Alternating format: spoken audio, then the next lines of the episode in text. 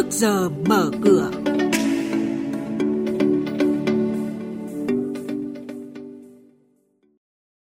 Thưa quý vị và các bạn, chính thức nới room tăng trưởng tín dụng cho ngân hàng, bổ sung 1.000 tỷ đồng cho dự án thu hồi đất sân bay Long Thành. Bất động sản Việt Nam lọt mắt xanh các nhà đầu tư châu Á là những thông tin đáng chú ý trong chuyên mục trước giờ mở cửa hôm nay. Thưa quý vị và các bạn,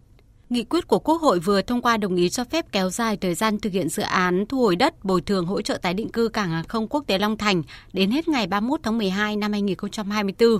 bổ sung hơn 966.000 tỷ đồng từ dự phòng chung, nguồn ngân sách trung ương của kế hoạch đầu tư công trung hạn giai đoạn 2021-2025 cho dự án. Nghị quyết cũng cho phép kéo dài thời gian thực hiện và giải ngân vốn đầu tư từ ngân sách nhà nước bố trí cho các dự án thuộc chương trình phục hồi và phát triển kinh tế xã hội đến hết ngày 31 tháng 12 năm 2024. Ngân hàng Nhà nước vừa thông báo về mức tăng trưởng tăng thêm cho các tổ chức tín dụng công khai minh bạch theo các nguyên tắc và tiêu chí cụ thể. Đây là lần cấp zoom tín dụng thứ ba trong năm nay, đồng thời Ngân hàng Nhà nước yêu cầu các tổ chức tín dụng cấp tín dụng an toàn, lành mạnh, đảm bảo tăng trưởng tín dụng phù hợp với năng lực quản lý rủi ro, khả năng huy động vốn cũng như cân đối đủ nguồn vốn để cấp tín dụng tiếp tục duy trì ổn định mặt bằng lãi suất huy động và tích cực giảm lãi suất cho vay, hướng tín dụng vào lĩnh vực sản xuất kinh doanh, đáp ứng kịp thời nhu cầu vốn của người dân, doanh nghiệp. Một nguồn vốn lớn đến từ các nhà đầu tư ngoại dự kiến sẽ đổ vào thị trường bất động sản Việt Nam trong 3 năm tới. Nổi bật hơn cả là những nhà đầu tư đến từ châu Á. Theo công ty cung cấp dịch vụ bất động sản toàn cầu, hơn 90% số lượng giao dịch M&A trong năm 2023 đến từ khối ngoại. Thậm chí ngay cả khi nền kinh tế cũng như thị trường bất động sản gặp phải nhiều thách thức, các giao dịch đầu tư và M&A bất động sản vẫn diễn ra. Bộ Tài chính và Tổ chức Hợp tác Phát triển Đức vừa đồng tổ chức thành công Diễn đàn Tài chính Việt Nam 2023 với chủ đề Chính sách tài chính vượt qua thách thức hướng tới phát triển bền vững tại Bình Định.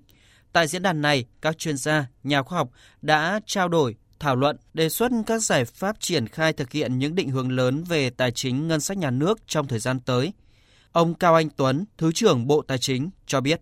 Một số thách thức nội tại cũng sẽ tạo áp lực cho quá trình phục hồi và tăng trưởng kinh tế trong nước nói chung. Xu hướng phát triển kinh tế xanh, bền vững, kinh tế tuần hoàn, kinh tế số, ứng phó với thiên tai, biến đổi khí hậu và việc triển khai các nhiệm vụ tại các nghị quyết của Trung ương về đẩy mạnh công nghiệp hóa hiện đại hóa đất nước, phát triển các vùng, đổi mới mô hình tăng trưởng, đòi hỏi chính sách tài chính phải có sự điều chỉnh linh hoạt, phù hợp nhằm huy động và phân bổ hiệu quả các nguồn lực cho phát triển kinh tế xã hội bền vững.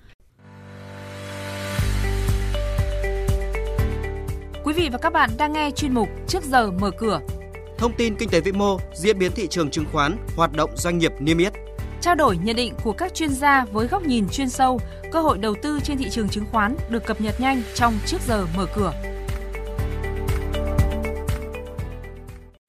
Theo là hoạt động doanh nghiệp niêm yết đáng chú ý. Trong chiến lược tái cấu trúc các dự án BOT, công ty cổ phần Tasco đã thành lập Tasco BOT để thực hiện tiếp nhận và quản lý vận hành các dự án BOT hiện có. Tasco BOT do công ty cổ phần Tasco mã là HUT làm chủ sở hữu với vốn điều lệ ban đầu gần 1.158 tỷ đồng trên cơ sở góp vốn bằng phần vốn góp cổ phần thuộc sở hữu của công ty cổ phần Tasco tại 5 doanh nghiệp dự án gồm công ty trách nhiệm hữu hạn một thành viên Tasco Hải Phòng, Quảng Bình, Nam Thái, Hùng Thắng Phú Thọ và Tasco 6.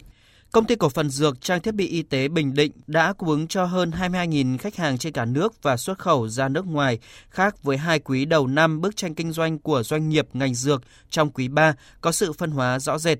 Lũy kế 9 tháng năm nay, công ty báo doanh thu tăng 11%, lãi dòng 210 tỷ đồng, tăng 28% so với cùng kỳ. Kết quả này tương ứng với 67% kế hoạch doanh thu và hơn 84% mục tiêu lợi nhuận sau thuế Đại hội đồng cổ đông thường niên 2023 thông qua.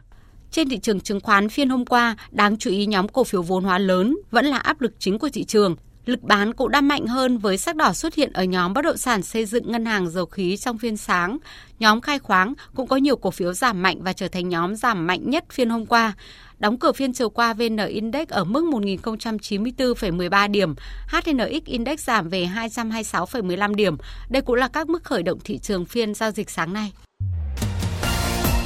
VOV1, kênh thời sự tin cậy trên sóng phát thanh quốc gia.